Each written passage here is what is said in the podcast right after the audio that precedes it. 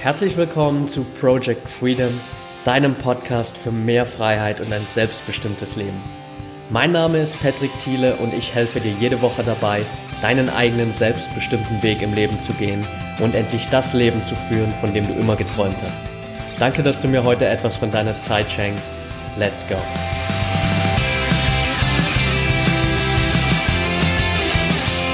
Neue Woche, neue Folge. Schön, dass du heute wieder dabei bist. Es gibt heute wieder ein Interview und zwar habe ich Sebastian Schild interviewt.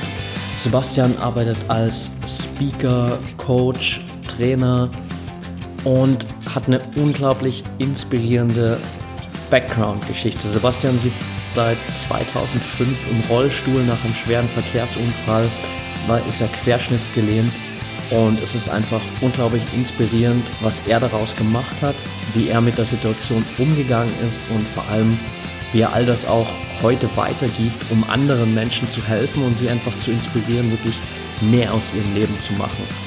Wir haben natürlich viel über seine Story gesprochen, auch wie er es geschafft hat, all äh, diese ja, Probleme und Hürden zu überwinden, die natürlich dann nach dem Unfall auch auf ihn zugekommen sind, wie er es geschafft hat, wirklich seine Gedanken auch zu verändern und heute einfach ein unglaublich positiver Mensch zu sein, der eine richtig coole Ausstrahlung hat. Und es hat mega viel Spaß gemacht mit ihm. Ich wünsche jetzt einfach viel Spaß bei dem Interview und let's go.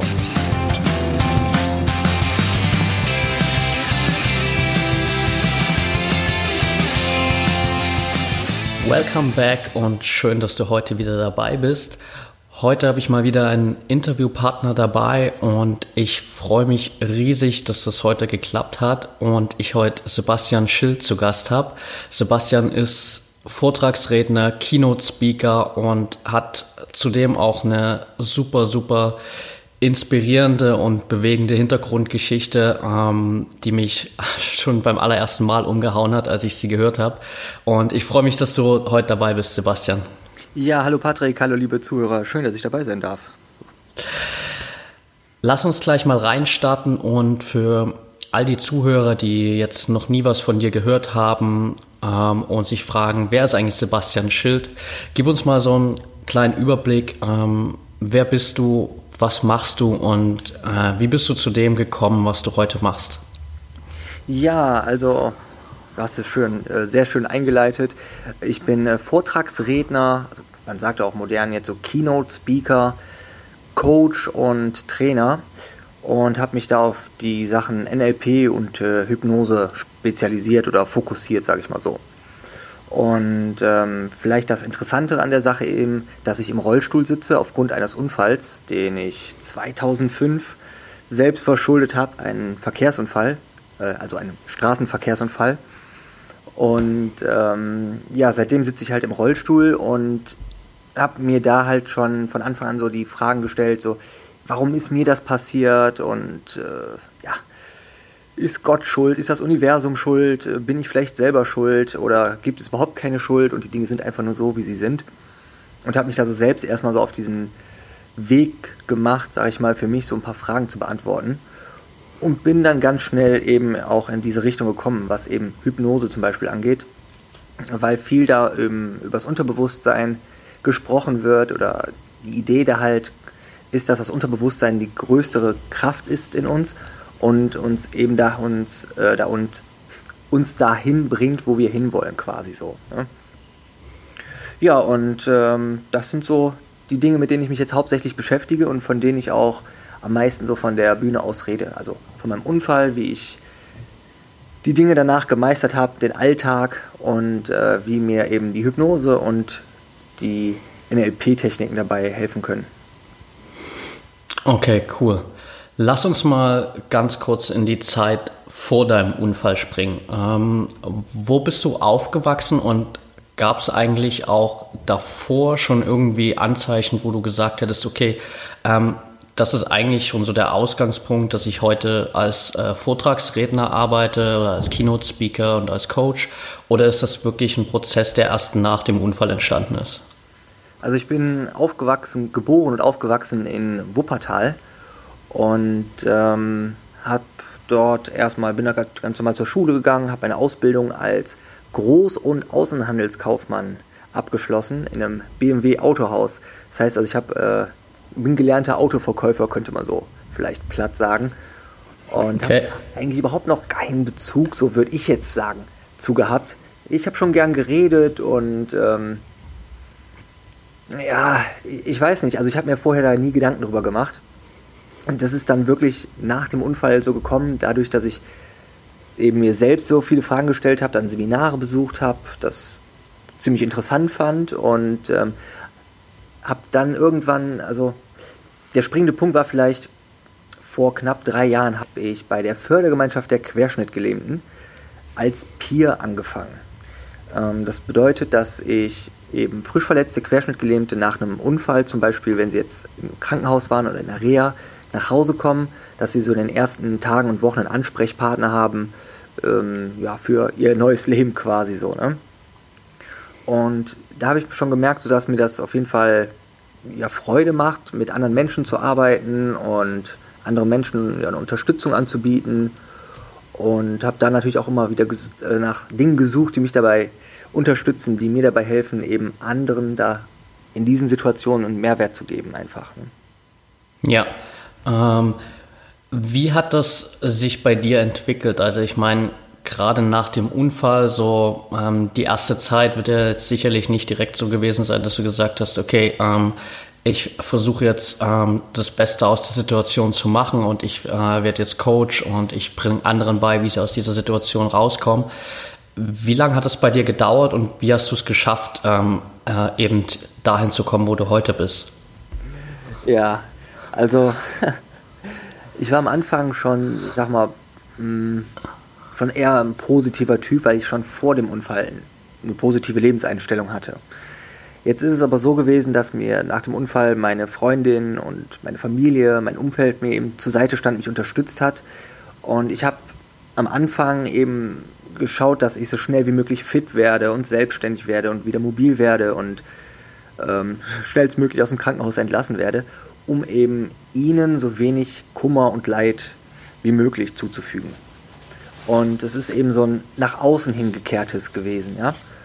Und es hat sieben Jahre gedauert, bis ich wirklich mal so richtig zu diesem Punkt gekommen bin, wo ich ja, mich mit mir selbst beschäftigt habe und festgestellt habe, so, wow, okay, was bedeutet das jetzt eigentlich für mich? Wenn ich hier so ganz allein in meinem Bett liege, die Augen zumache und ja, ich mich mit mir selbst beschäftige, ja, das klingt vielleicht ein bisschen komisch, aber also mental mich mit mir selbst beschäftige, dann ähm, naja, dann ist es halt, ja, ist das immer was anderes, als wie wenn man jetzt eben so einen Anreiz für Äußerlichkeiten hat oder für außenstehende Dinge. Ja, also wie gesagt, sieben Jahre hat es erstmal gedauert, bis es überhaupt so zu diesem richtigen Punkt gekommen ist und auch dann hat es nochmal locker drei Jahre gedauert, bis ich überhaupt dann selbst so stabil war, um mit anderen eben zu arbeiten. Okay, wow. Ähm, sieben Jahre sind natürlich schon eine extrem lange Zeit. Ähm, wie war so der, der erste Moment für dich, als du, als du wirklich realisiert hast, hey, okay, das, das ist jetzt mein neues Leben, ich muss mich jetzt damit anfreunden, dass ich äh, querschnittsgelähmt bin? Ja, das kam so scheibchenweise. Also nach, ähm, vielleicht erzähle ich kurz, wie das mit dem Unfall passiert ist. Ja, gerne. Ähm, also ich bin mit dem guten Freund auf seine Motorroller unterwegs gewesen und an der Ampel haben wir die Plätze getauscht, weil ich ihm gesagt habe, du, hier ist Sommer, ähm, die Sonne scheint, ich habe Bock hier mal Roller zu fahren und hatte jetzt gerade schon so seit ungefähr drei Wochen meinen Führerschein und er sagte, ja klar, hier Bro, komm, fahr. Und dann sind wir halt gefahren, ungefähr so 500 Meter weiter an so eine abknickende Vorfahrtsstraße rein. Ich habe schon beim Reinfahren gemerkt, uh, ich kriege die Kurve nicht habe mich dann noch so umgedreht und noch so geschrien, so, hey, halt dich fest, ich glaube, die Kurve packen wir nicht mehr. Und dann sind wir mit dem äh, Vorderrad gegen den Bordstein gekommen und ich bin dann über den Lenker geflogen, wie so ein Pfeil mit dem Kopf voraus gegen eine Laterne. Und ähm, durch diesen Aufprall habe ich mir eben einen sechsten, siebten Brustwirbel gebrochen, zerfetzt könnte man auch sagen, und dabei das äh, Rückenmark durchtrennt es war ein ziemlich schwerer Aufprall, sage ich mal, so dass ich dann eben erstmal ins künstliche Koma versetzt wurde, zwei Wochen. Und ähm, als ich davon aufgewacht bin, war ich erstmal noch beatmet. Das heißt, also die haben dann mit mir geredet und ich war beatmet und dachte erstmal, was ist denn hier los? Dann haben sie mir eben diesen Schlauch aus dem Hals gezogen und aus der Lunge. Und ähm, dann konnte ich mich aber noch gar nicht bewegen und hatte überall immer noch ja, zig Schläuche im Körper stecken, so Drainagen und so. Okay. Und deswegen war es eben so eine scheibchenweise Geschichte. Also ich habe erstmal gemerkt, okay, irgendwas stimmt hier nicht, Krankenhaus, du wirst beatmet, okay, du kannst dich nicht bewegen, keine Ahnung, was ist hier los? Und es hat wirklich bestimmt drei Monate oder so gedauert, bis erstmal so richtig der Punkt kam, wo, wo es jetzt darum ging, okay, ich, der Doktor kam dann mit so einer Nadel, kennt das vielleicht aus Filmen, so klassisch, und steckt die Nadel ein, so in den Zeh rein.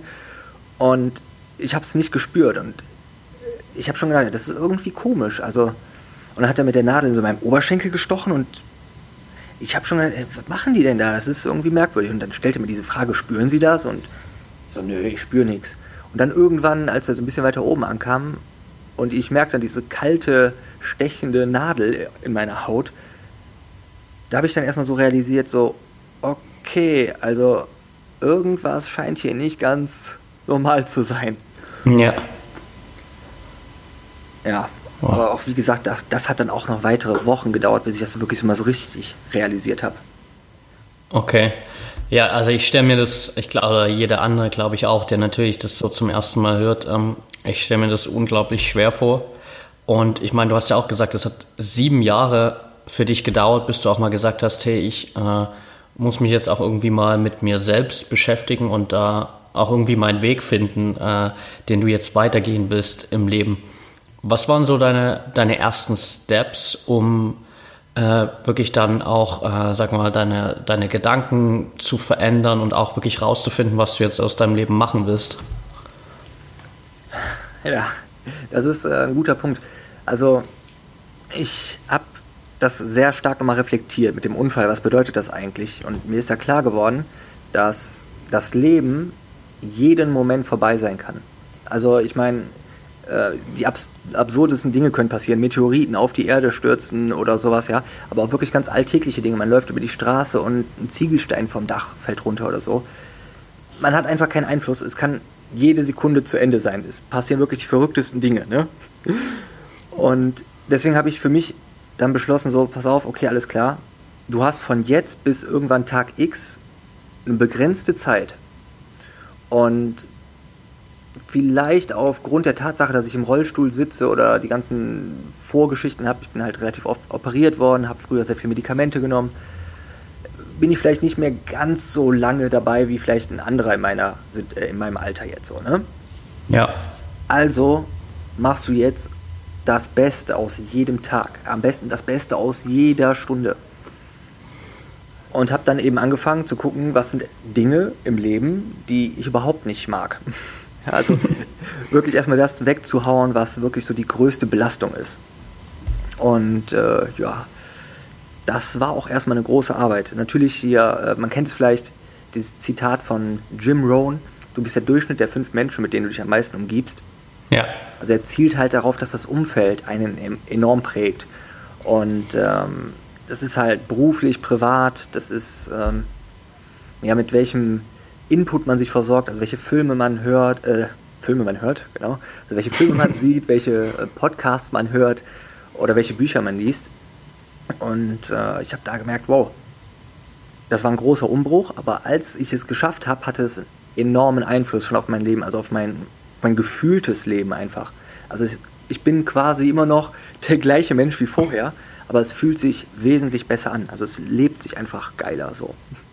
Ja, auf jeden Fall. Ähm, ist aber auch ein spannender Ansatz. Das heißt, du hast gar nicht unbedingt am Anfang so geschaut, was will ich jetzt, sondern vielmehr erstmal geschaut, was will ich nicht mehr, oder? Ja, auf jeden Fall. Also ich wusste ja noch gar nicht, dass ich äh, mir irgendwie was wünschen kann, was will ich machen oder so. Soweit war ich ja noch gar nicht. Ich habe erstmal geschaut, wirklich, was kann ich tun? Also ich äh, gibt da diese zwei Sachen von den anonymen Alkoholikern. Äh, akzeptiere die Dinge, die du nicht ändern kannst. Nee, ändere die Dinge, die dich stören. Und akzeptiere die Dinge, die du nicht ändern kannst. Und äh, ja, nach diesem Motto bin ich da mal wirklich dran gegangen, eben zu gucken, okay, ich sitze im Rollstuhl, ich kann erstmal nicht mehr laufen, muss ich wohl so akzeptieren oder akzeptiere ich jetzt so? Punkt, ich akzeptiere es. Ähm, der Job, also ich habe sieben Jahre im Jobcenter Wuppertal gearbeitet und habe dort eben äh, Hartz-IV-Empfänger empfangen in der Eingangszone und habe sie dort beraten zu allen Fragen des Lebens. Bin da so quasi der erste Anlaufpunkt gewesen. Okay. Und äh, das hat so einen krassen Einfluss auf mich gehabt, also das, dieses ganze Umfeld vom Jobcenter, also ähm, Arbeitslosengeld, viel Stress, viel emotionalen Stress auch, ne? also Leute, die kein Geld haben und rumschreien und rumweinen und ja, es gibt halt auch gerechtfertigte Dinge und so und habe da auch ganz schnell gemerkt, dass ich da eben einen Wertkonflikt komme, weil ein, äh, eine Verwaltung ist nicht dafür da, um Menschen zu helfen, sondern um sich zu verwalten. Ja, und äh, ja, auf Dauer hat das mich echt fertig gemacht. Und als ich da weg war, das waren wirklich Tage, Wochen, dass ich da schon gemerkt habe, wow, okay, ich habe wesentlich mehr Energie. Mein Kopf ist viel klarer, ich kann mich auf viel, bessere, äh, viel besser auf Dinge konzentrieren und alles. Und dann habe ich mir erstmal überlegt, so, okay, was machst du eigentlich jetzt mit dieser ganzen neuen positiven Energie, die so quasi in mir steckt? Ja, okay, super spannend auf jeden Fall. Der, äh, Gerade im, im Jobcenter ist natürlich auch das äh, Problem, was du vorher angesprochen hast mit dem Umfeld, ohne jetzt irgendwie alle pauschalisieren zu wollen, aber da bist du natürlich auch nicht unbedingt von Leuten umgeben, die den ganzen Tag positiv sind, die irgendwie nach mehr streben im Leben, sondern äh, das ist ja eigentlich eher so ein, so ein Umfeld, das du nicht unbedingt haben willst auf Dauer. Ja, so sieht es leider aus. es hat wirklich enorm Spaß gemacht und ähm, ich hätte es wahrscheinlich auch nie gekündigt, wenn ich irgendwann mal so einen Tag gekommen wäre. Also, guck mal, sagen wir mal, ich habe am Tag 20 Kunden am Schreibtisch gehabt und 15 davon waren halt normal, normaler Umgang. Äh, drei davon haben vielleicht rumgeschrien und sind ausfallend geworden und zwei konnte ich sogar tatsächlich irgendwas bewegen. Also wirklich richtig eine Veränderung im Leben erzielen. Okay. Und deswegen hat es mir schon echt Spaß gemacht. Es war jetzt nicht so der effizienteste Schnitt, aber es hat Spaß gemacht. Nur dann sind halt öfters diese Dinge passiert, dass Leute morgens um 8 Uhr, ja, ich schätze mal, so wie er gerochen hat, eine Flasche Wodka getrunken hatte, dann bei mir vom Schreibtisch steht, den Stuhl hochnimmt und so Sachen meint, so wie, ich hau dir auf die Fresse, ist mir egal, ob du im Rollstuhl sitzt. okay. Oh, ja, also ich, ich mag diese Energie dann auch nicht, aber ich bin dann auch niemand, der dann sagt, ja, okay, ich bin jetzt leise. Und das hat, hat sich einfach nicht gut angefühlt, so weißt du. Ja, kann ich, kann ich mir vorstellen. Wann war so dann für dich der Punkt erreicht, wo du gesagt hast, ähm, okay, ich muss jetzt hier raus und ähm, ich will gern äh, Menschen inspirieren und motivieren, mehr aus ihrem Leben zu machen? ja, das ist auch so ein Prozess, der gereift ist dann. Ne? Also ich sagte ja schon, dass ich eben ähm, Spaß hatte, schon immer so an, an, Menschen oder mit Menschen zu arbeiten, durch äh, das Jobcenter, auch hier durch die Fördergemeinschaft der Querschnittgelähmten. Und als ich mich dann für mich mal auf den Weg gemacht habe, ähm, das erste Seminar, was ich so besucht habe, war ein Hypnose-Seminar. Und das wollte ich machen, weil ich herausfinden wollte, wie funktioniert Hypnose? Was, was ist da los? Die Leute können auf einmal ihre Hände nicht mehr bewegen, vergessen ihren Namen und so. Ja, das war echt interessant. Und dann bin ich da hingegangen, habe mir das angeschaut und relativ schnell auch gelernt und habe gemerkt, so dass ich mich eben persönlich selbst damit intensiver beschäftigen möchte, also viel intensiver.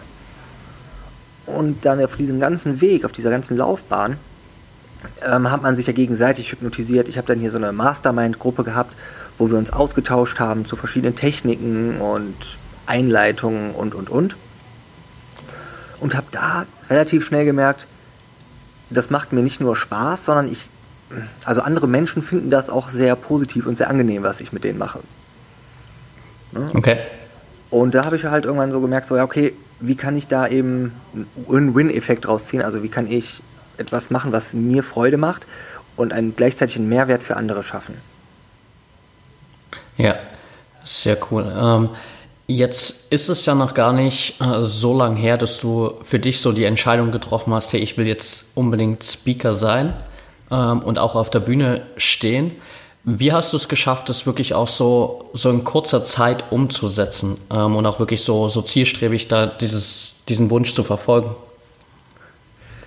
Ja, äh, kindliche Leichtigkeit. Äh, ich hätte bei der Naivität gesagt, eine kindliche Leichtigkeit. Also, nach der Hypnoseausbildung habe ich mir gedacht, so, weißt du, boah, das ist echt cool, hypnotisieren ist cool, aber also Hypnose-Ausbildung geben könnte ich mir auch zutrauen, habe ich mir damals so gedacht. Ähm, und war dann irgendwo auf einer Tagesveranstaltung, wo mehrere Speaker so Impulsvorträge gehalten haben. Und war mega begeistert. Die haben da jeder irgendwie so 90 Minuten gesprochen und oh, das war richtig cool. Die haben mir echt was mitgegeben. Und ich dachte mir so, weißt du was, das kannst du auch.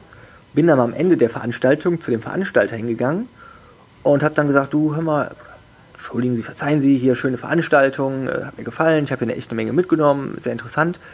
Äh, wann kann ich denn hier mal auf der Bühne sprechen? Wirklich so ganz einfach raus.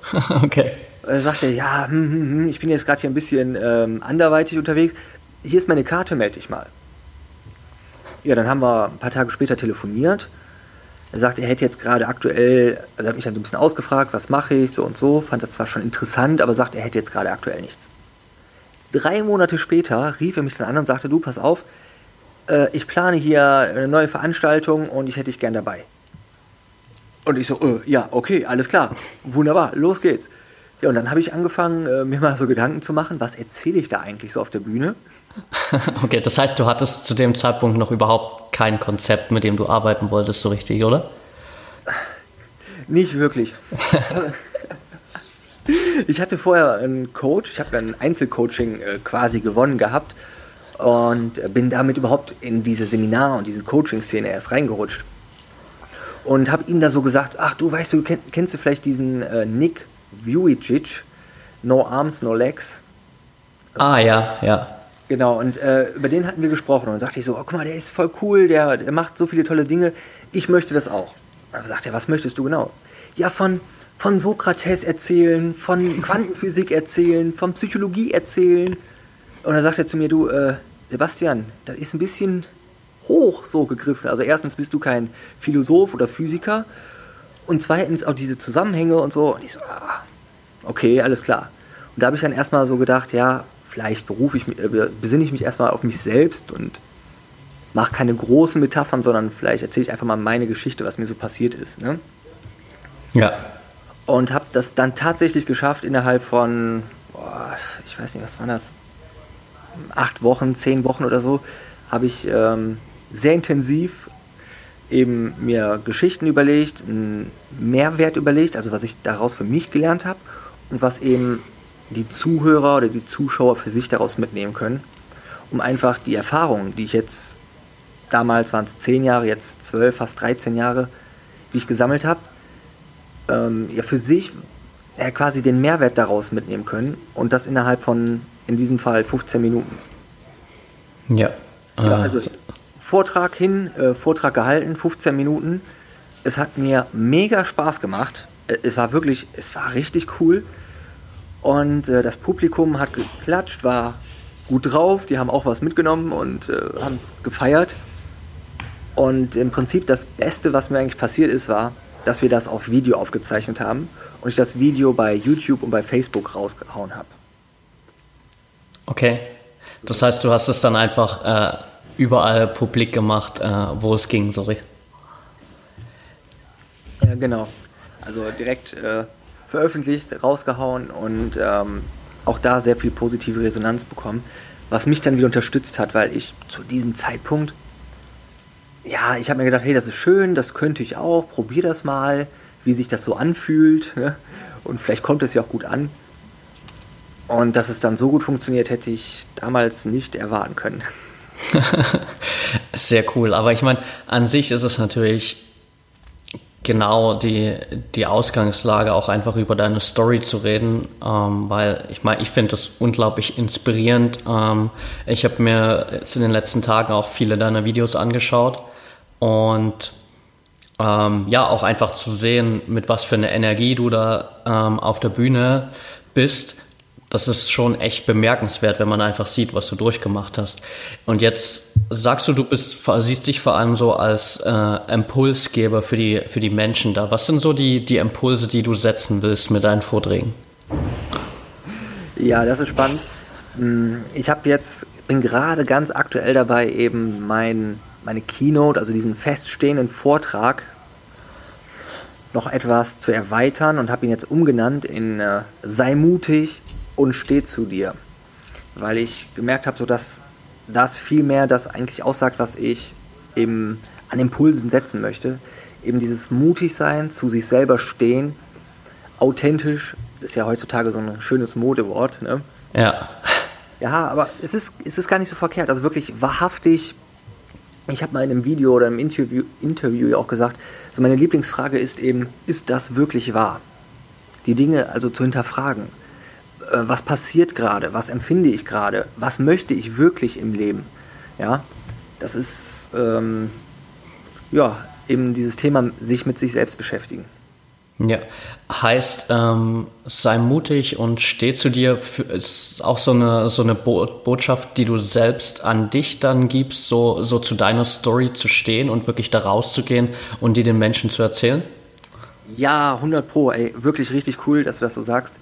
Ähm, ich war jetzt am Wochenende beim äh, Vortrag, beim Training und da habe ich genau das aufgeschlüsselt. Oder da haben wir als Gruppe genau das aufgeschlüsselt. Denn ja, für mich ist das ja auch ein großer Schritt gewesen, so äh, eben zu sagen, so ich gehe auf die Bühne, ich mache das mal, ne? Aber es, es ist gar nicht so, es sind gar nicht diese großen Dinge. Ich mache dir ein Beispiel. Als ich sechs Jahre alt war, bin ich mit meiner Mom im Wuppertaler äh, Opernhaus gewesen und wir haben uns da ein Ballett angeschaut. Der Wuppertal ist bekannt gewesen für Pina Bausch und ähm, Ballett, äh, Getanze, dies und jenes, ne? Ja. Und äh, mir hat das relativ gut gefallen und jetzt halte ich fest, ich habe dann angefangen, Ballett zu tanzen. Okay. Zu meinem sechsten und zwölften Lebensjahr. Was jetzt relativ lustig ist, dass ich jetzt im Rollstuhl sitze und egal. Äh, und ähm, äh, ach ja. Auf jeden Fall habe ich dann irgendwann äh, die Schule gewechselt, bin dann auf die weiterführende Schule gekommen und ja, dann wieder so halt die Jungs so sind in der Pubertät und die einen haben dann Karate gemacht, die anderen haben Fußball gespielt und so und dann kann uns die Frage, ja, was machst du? Ah, Ballett, ja, willst du mich hier wegtanzen oder was? So, ne? Und so kam das dann, dass ich äh, diesen Teil in mir ja quasi unterdrückt habe und versteckt habe. Immer mehr, immer mehr, immer mehr. Weißt du? Okay. Und spannenderweise, nach meinem Unfall, jeder, der zu mir ins Zimmer kam, da habe ich erstmal gesagt, so pass auf, du bist mein Freund, ich muss jetzt erstmal erzählen, dies, jenes, dies und das. Dann gesagt, zum Beispiel, ich habe zum Beispiel Ballett getanzt, meiner Mama habe ich gesagt, ich habe dir, als ich Kind war, mal Geld aus dem Portemonnaie geklaut. Also okay. Reinwaschen quasi. Ist mir jetzt alles scheißegal, ihr müsst mich jetzt so nehmen, wie ich bin oder eben nicht. Und ähm, ja, das ist genau dieser Punkt. Und das, was ich damit sagen möchte, ist eben, dass es jetzt nicht nur mit dem Rollstuhl ist, sondern die alltäglichsten Dinge, die Kleinigkeiten, das sind die Dinge da, wo wir zu uns stehen sollten. Ja, auf jeden Fall. Also ich glaube, dass das gerade bei, bei vielen Problemen ist und äh, also sicherlich auch bei, bei mir früher immer ein großes Problem war, dass ich irgendwie so viele, viele Dinge versucht habe zu verheimlichen, die, die passiert sind vielleicht in meinem Leben. Und wo wir immer denken, okay, ähm, was halt, halt immer dieser Gedanke dahinter ist, was, was denken die anderen, wenn, wenn sie das erfahren würden. Aber wie du schon sagst, ist es ja einfach irgendwie so ein Prozess, wo wir dann auch wirklich selektieren, wer, wer will eigentlich auch wirklich in unserem Umfeld sein und wen wollen wir da haben und wer ist äh, nur in unserem Umfeld, weil er denkt, dass wir so nach außen hin dieses, äh, sag mal, perfekte, verschönerte Ich verkörpern. Mhm. Was mir gerade spannenderweise dazu einfällt, ähm, mir, ist aufge oder mir fällt jetzt so auf, je mehr ich mich mit mir selber beschäftigt habe oder meinen Fokus auf meine Gefühlswelt und auf mein Ich fühle mich gut gelegt habe, seitdem kann ich viel besser für die Menschen im Außen da sein. Also ich bin viel, ähm, viel sensibler, ich nehme viel mehr wahr, weißt du? Weil ich okay. einfach von mir aus direkt spüre, ich bin viel mehr bei dem anderen, weil ich selbst, wenn ich mich unterhalte, möchte, dass der andere mit der vollen Aufmerksamkeit bei mir ist und so. Und das ist, glaube ich, so ein wirklicher Win-Win-Effekt. Je mehr man bei sich selbst ist, desto mehr kann man bei anderen sein und desto mehr kann man auch Mehrwert schaffen einfach. Für sich und andere. Ja, auf jeden Fall. Ich meine, wenn du mit dir selbst im Reinen bist, dann kannst du dich halt wirklich auch auf die andere Person konzentrieren und musst nicht versuchen, irgendwie die ganze Zeit da was vorzuspielen und irgendwas zu verheimlichen. Ja, so wie Frauen gerne so beim Date oder so dann im Bauch die ganze Zeit einziehen und so, ja. Genau, solche Sachen, ja. Oder äh, die Männer auch den Bauch einziehen. Also das funktioniert wahrscheinlich andersrum genauso. Ja. Äh, jetzt ähm, gibt es bestimmt viele da draußen, die sagen, hey, ähm, aber es gibt in meiner Vergangenheit äh, so viele Dinge, die ich vielleicht falsch gemacht habe und ich will nicht, dass andere die erfahren. Was sagst du den Menschen? Müssen sie ja gar nicht. Also man muss ja damit gar nicht rauslaufen. Man muss sowieso gar nichts im Leben. ähm, ich glaube einfach nur, ich habe mit einer Freundin darüber gesprochen. Diese ganzen Sachen, nehmen wir mal dieses Bild, pass auf. Wenn die Sonne schief steht am Horizont, werfen selbst kleine Zwerge große Schatten. Wenn wir die Sonne als Aufmerksamkeit nehmen und die Schatten als unsere Sorgen, Ängste und unsere Zweifel, dann ist es oft so, dass wenn wir sie nicht richtig hinterfragen, wirken sie viel größer und viel mächtiger, als sie in Wahrheit sind.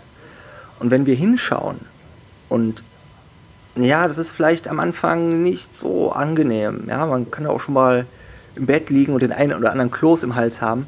Aber wirklich dahin zu gucken und sich zu fragen, so, was bedeutet das für mich? Was habe ich daraus gelernt? Möchte ich das in Zukunft vielleicht vermeiden und wie lässt sich sowas vermeiden? Oder kann ich anderen etwas davon äh, wiedergeben einfach? Ja. Super spannend äh, äh und richtig cooles Beispiel auf jeden Fall.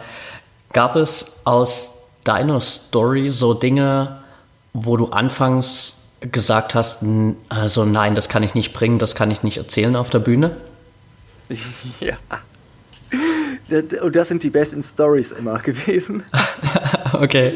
Ah, es ist dann, also, ich war früher mit einer Sängerin zusammen und ähm, sie ist halt, wir sind oft unterwegs gewesen und sie hat dann auf der Bühne gesungen. Ich habe das ganze Management gemacht und ich habe mich jedes Mal tierisch aufgeregt, wenn sie auf der Bühne ist und anstatt, wie vorher abgesprochen, CD 1, also Lied 1, 2, 3, 4, 5.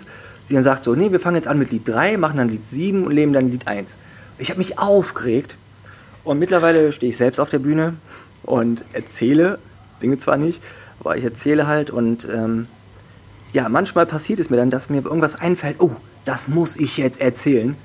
und dann haue ich das raus und im Nachhinein denke ich mir so, oh, das war jetzt vielleicht nicht so clever. Also ich mache dir mal ein Beispiel. Hm, eine Geschichte beim letzten Vortrag war, ich war im Krankenhaus und bin frisch operiert worden. Ja. Und lag da eben in meinem OP, also in meinem Krankenzimmer und war zu diesem damaligen Zeitpunkt noch starker Raucher. Jetzt hatte ich da so eine Infusion am, an der Hand und so einen Dauerkatheter und hatte so ein Nacht- und so ein OP-Hemd an und lag da halt im Bett. Und hab geklingelt, Schwester, schiebst du mich mal raus auf den Balkon zum Rauchen? nein, du bist so bekloppt, du bist so frisch operiert hier, ne? Okay. Dann habe ich mir gedacht, wie machst du das jetzt? Ja, alles klar. Dann habe ich das elektrische Bett hochgefahren, diesen Infusionsbeutel genommen, mir zwischen die Zähne geklemmt, Bett wieder runtergefahren.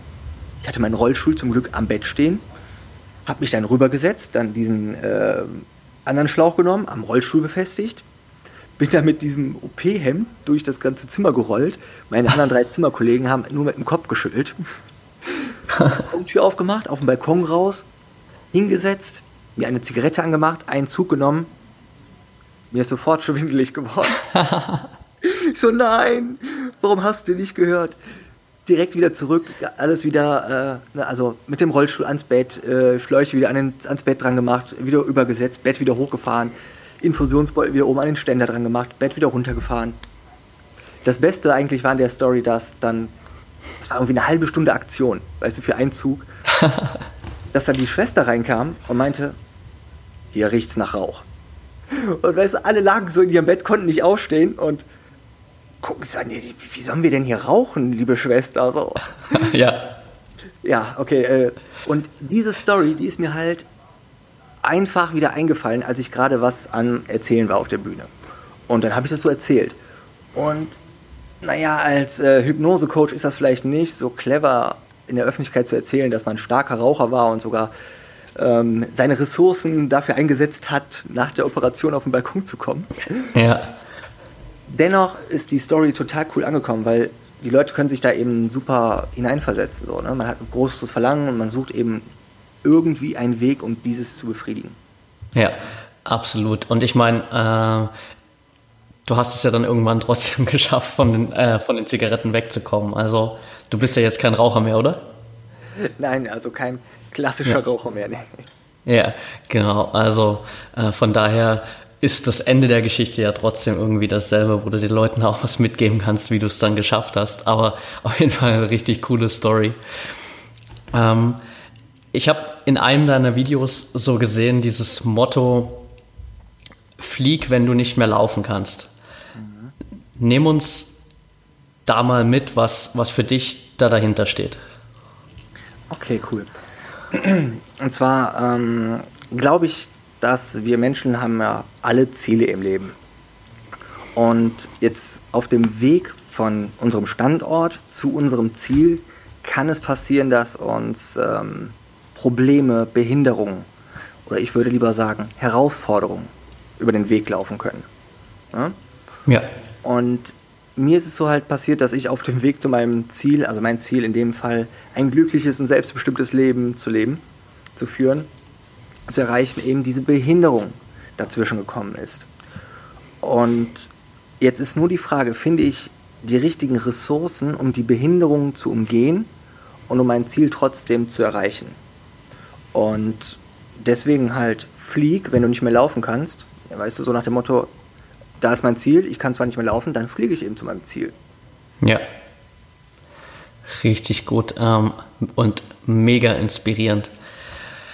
Nimm uns mal kurz mit in so eine Situation. Du hast ja gesagt, du arbeitest jetzt seit drei Jahren ähm, auch als Peer da für Querschnittsgelähmte, die gerade auch jetzt mit der Reha beginnen. Wie ähm, gehst du mit den Leuten in der Situation um? Ja, das Allerwichtigste, ganz normal. Ja. Also wirklich, ähm, mir ist es ja selbst damals so passiert, dass ich nach dem Krankenhaus nach Hause gekommen bin und auf einmal die Freunde vor mir stehen und ja, was soll ich denn jetzt sagen? Und ähm, ich, ich gehe mal eben aufs Klo. Ach nee, ich gehe nicht. Äh, darf man gehen sagen in deiner Gegenwart? Äh, ich stehe mal eben auf. Oh mein Gott, habe ich das jetzt wirklich gesagt? Und so, ne? Ja. Und je unsicherer die Leute wurden, desto schlimmer wurde es eigentlich nur. Und ich habe für mich schon gemerkt, so, wow, Leute, bleibt doch einfach ganz normal. Ich bin doch immer noch genau der gleiche wie vorher, nur dass ich meine Beine jetzt nicht bewegen kann. Ne? Ja. Und das Allerschlimmste nicht nur als frisch verletzter Querschnittgelähmter, sondern ich glaube in jeder Situation als Mensch ist, wenn andere Menschen zu einem hinkommen und sagen, oh, du Armer, oh, das tut mir aber leid, oh, so, weiß ich, so, mi, mi, mi, mi, mi. Ja. Das dass, ist, dass das halt die ganze Zeit über diese Mitleidsschiene dann auch geht, sozusagen. Auf jeden Fall. Also Mitleid und Mitgefühl sind für mich zwei große unterschiedliche Dinge. Nach dem Unfall ist meine Freundin bei mir gewesen im Krankenhaus, hat da übernachtet und hat sich wirklich mega süß um mich gekümmert. Ja? Und ich habe geweint, weil sie mich so gestreichelt hat und massiert hat. Es war wirklich toll. Aber sie war, sie hatte halt Mitgefühl, aber kein Mitleid. Also hat er nicht gesagt, hat er mit mir geweint und das ist so grausam alles, ne? Sondern quasi, sie war da für mich und hat mir zugehört und hat mir einfach das Gefühl gegeben, verstanden zu werden. Weißt du, und genau das möchte ich eben da auch äh, weitergeben. Ja.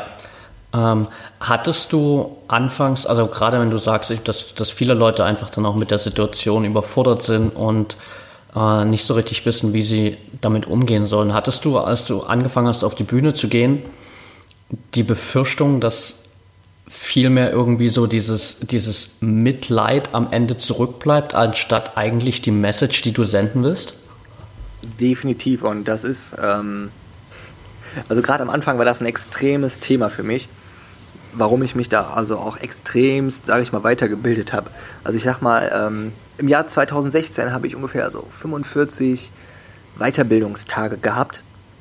Okay, wow. Weil ich immer irgendwie im Hinterkopf hatte, so, äh, ich bin nicht gut genug, so weißt du? Also ja. nach dem Motto, ähm, ja, die Leute sehen ja eh nur den Rollstuhl, wenn ich irgendwas erzähle, wenn ich irgendwo hinkomme, dann applaudieren die sowieso, weil ich sitze ja im Rollstuhl und so.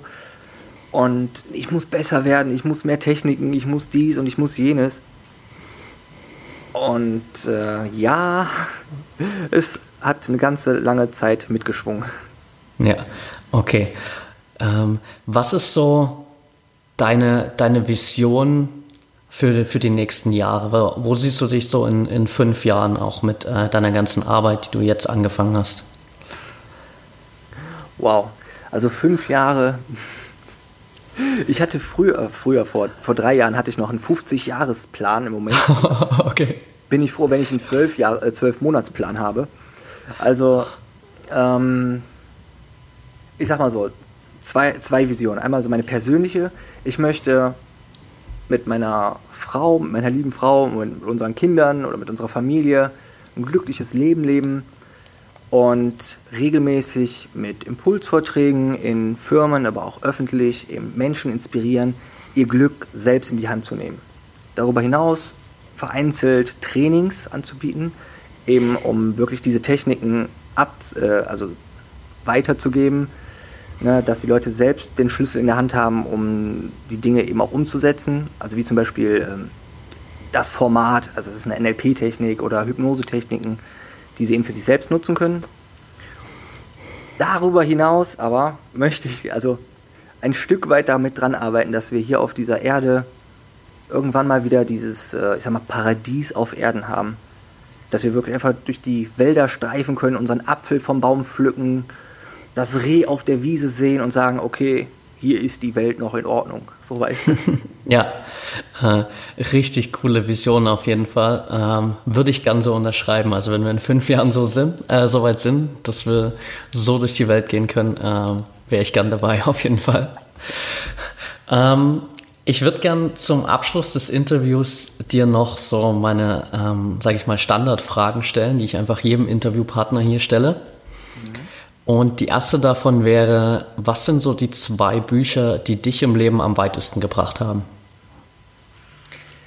Ja, ähm, das wird jetzt sehr lustig, denn das eine ist Gespräche mit Gott von Neil, and, äh, also von Walsh, warte, Andy Walsh heißt der gute Mann. Ja.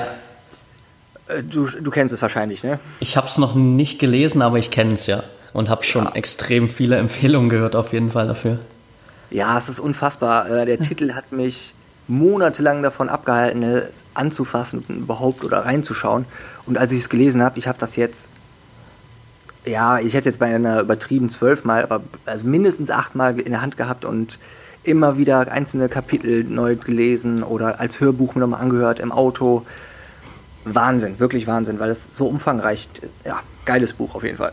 Ja, ich glaube, das gibt es mittlerweile sogar als, als Film auch, richtig? Das weiß ich nicht. Ich, ich glaube, ich habe das mal irgendwo gesehen, dass es das sogar als Film gibt mittlerweile.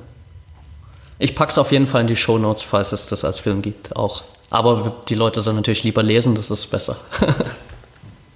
ja, das stimmt. Ähm, ja, und jetzt haue ich einen zweiten absolut rationalen äh, Tipp eher raus. Und zwar, ja, was ist rational, aber ähm, vom Alexander Hartmann mit dem Elefant durch die Wand. Oh ja, richtig gut auch dieses Buch ist so krass umfangreich, also wirklich von ähm, Dingen, die mit einem selbst zu tun haben, wie man besser mit anderen Menschen kommuniziert und umgehen kann, bis dahin wirklich, wie man für sich selbst aus dem, was man liebt, zu tun, einen Mehrwert kreiert, dann vielleicht sogar ein passives Einkommen schaffen kann oder ja, seine Träume eben verwirklichen. Auf jeden Fall auch sehr empfehlenswert. Ja, äh, kann ich auch so unterschreiben. Ich habe Alex äh, im April live hier in Berlin gesehen das erste Mal. Und äh, da ging es ja auch so um dieses Hauptthema, so äh, mit dem Elefant durch die Wand. Richtig coole, cooler Ansatz auf jeden Fall. Mhm. Äh, die zweite Frage wäre, du stellst dir mal vor, heute ist dein 100. Geburtstag und, du sitzt am Tisch mit all den Menschen, die dir lieb und wichtig sind äh, und du hast drei Tipps, die du vor allem so deinen Enkeln und Urenkeln mit auf den Weg geben kannst, die noch ihr ganzes Leben vor sich haben. Was was wären diese drei Tipps? Ja, steh zu dir. Der erste Tipp. Also, das ist jetzt, ich ähm, halte es kurz, versprochen. Also, steh zu dir, damit meine ich, äh, steh für deine Werte, Wünsche und Bedürfnisse ein. Also, das, was dir wirklich wichtig ist im Leben. Ja, also, zum Beispiel, dem einen ist mehr Freiheit wichtig, dem anderen ist soziale Verbundenheit wichtig. Ähm, dem anderen ist Ordnung eher wichtig oder so.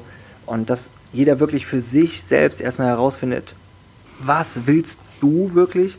Und dann steh dafür ein, setz dich dafür ein, kämpfe dafür. So. Ja, Punkt 1. Ja. Punkt 2. Erlaube dir so früh wie möglich, so groß wie möglich zu träumen. Also wirklich, ich, ich kann das nicht oft genug sagen. Je größer die Träume sind und desto schneller wir anfangen, auch größer zu träumen, desto mehr, wie soll ich sagen, ähm, nicht Gravitation, sondern So-Kraft entwickeln die und desto schneller begeben wir uns auf den Weg und können die Dinge auch umsetzen. Ja, sehr cool. Ja, und das dritte ist, du bist gut so, wie du bist. Ja, richtig, richtig gut. Ähm, ja, äh, gibt es nicht mehr viel zu sagen dazu, glaube ich. Ähm, am Ende noch eine Frage. Was bedeutet für dich Freiheit? Also, wenn du das so fragst, äh, Freiheit ist mein absoluter Top-Wert im Leben. Und ähm, deswegen bedeutet Freiheit für mich sehr, sehr viel. Ähm, gefühlte Freiheit. Also, ich mache es kurz auch hier an der Stelle versprochen. Als ich im Krankenhaus lag, nach dem Unfall, relativ frisch verletzt noch und mich noch gar nicht bewegen konnte, ähm, habe ich aus dem Fenster geschaut und hatte extreme Schmerzen. Also wirklich alles, was ich gespürt habe, hat wehgetan. Und dazu konnte ich mich nicht bewegen. Und äh, dann musste ich alle vier Stunden immer noch gedreht werden, damit ich keine Druckstellen an der Haut bekomme und so verrückte Dinge. Ne? Ja. Auf jeden Fall habe ich aus dem Fenster geschaut und dort einen Paraglider gesehen. Und ich konnte in diesem Moment voll in ihn hineingehen, also äh, aus seinen Augen hinausschauen, den Wind um die Ohren hören, äh, um die Nase spüren. Wie fühlt sich das wohl gerade an in diesem Moment? Ja, wirklich, boah, krass. Und da habe ich das erste Mal nach dem Unfall wieder so Freiheit gespürt. Und ich glaube, dass eben Freiheit etwas ist, was in uns drin ist, weißt du? Ja. Und ähm, ja, was bedeutet für mich Freiheit? Ich würde sagen, ja, alles. Das ist eine gute Zusammenfassung auf jeden Fall. Für die Leute, die jetzt sagen, hey, ich will unbedingt noch äh, mehr von Sebastian erfahren, die Leute, die mit dir in Kontakt treten wollen, wo finden die Zuhörer dich am besten? Ja, Facebook, äh, Sebastian Schild oder Sebastian P. Schild, meine äh, Speaker-Seite, nenne ich sie mal so oder ähm, im Internet auf meiner Internetseite sebastian-p-schild.com. Aber du wirst ja bestimmt auch in den Show Notes irgendwie verlinken können. Genau, ja. Und ähm, ja, aber ich habe da noch eine gute Idee, fällt mir nämlich gerade ein. Und zwar habe ich einen äh, kostenlosen Videokurs, in dem ich in fünf Videos ja, meine besten Tipps und Tricks verrate, ganz kurz gehalten, die mir so im Alltag helfen. Und zusätzlich noch ein ausführliches Interview mit äh, dem Alexander Hartmann zum Thema ähm, glückliches Leben, selbstbestimmtes, freies Leben. Und wenn du magst, gebe ich dir da auch den Link zu, dass deine Zuhörer sich da, wie gesagt, kostenlos anmelden können und dieser äh, Plattform eben sich die Videos anschauen können. Ja, auf jeden Fall. Packen wir auf jeden Fall mit in die Show Notes. Danke dir dafür. Und die anderen, deine Website und Facebook kommen natürlich auch mit in die Show Notes. Und ja, am Ende möchte ich mich einfach nur noch bei dir bedanken. Nicht nur für deine Zeit, sondern ähm, vor allem auch für deine, für deine Arbeit, dafür, dass du da rausgehst, deine Message erzählst, so viele Menschen inspirierst und ja, ich denke, da wird noch ganz, also noch viel, viel mehr kommen. Ich meine, du hast ja gerade erst angefangen, mehr oder weniger. Und ich bin auf jeden Fall super gespannt, ähm, was in der Zukunft da von dir noch alles kommt und bedanke mich einfach für das, was du da draußen für andere Menschen tust auch. Wow, du. Ja. Danke dir für echt, ja, echt coole Worte. Danke dir dafür. Und ja, äh, danke für die Einladung hier in, dem, in deinem Podcast für das coole Gespräch, was wir auch schon im Vorfeld geführt haben. Und ähm, ich bin gespannt, wann wir uns das erste Mal live treffen, bei welcher Veranstaltung. Ja, ich hoffe, es dauert nicht so lang. Okay, cool, dann bis bald. Bis bald, ciao.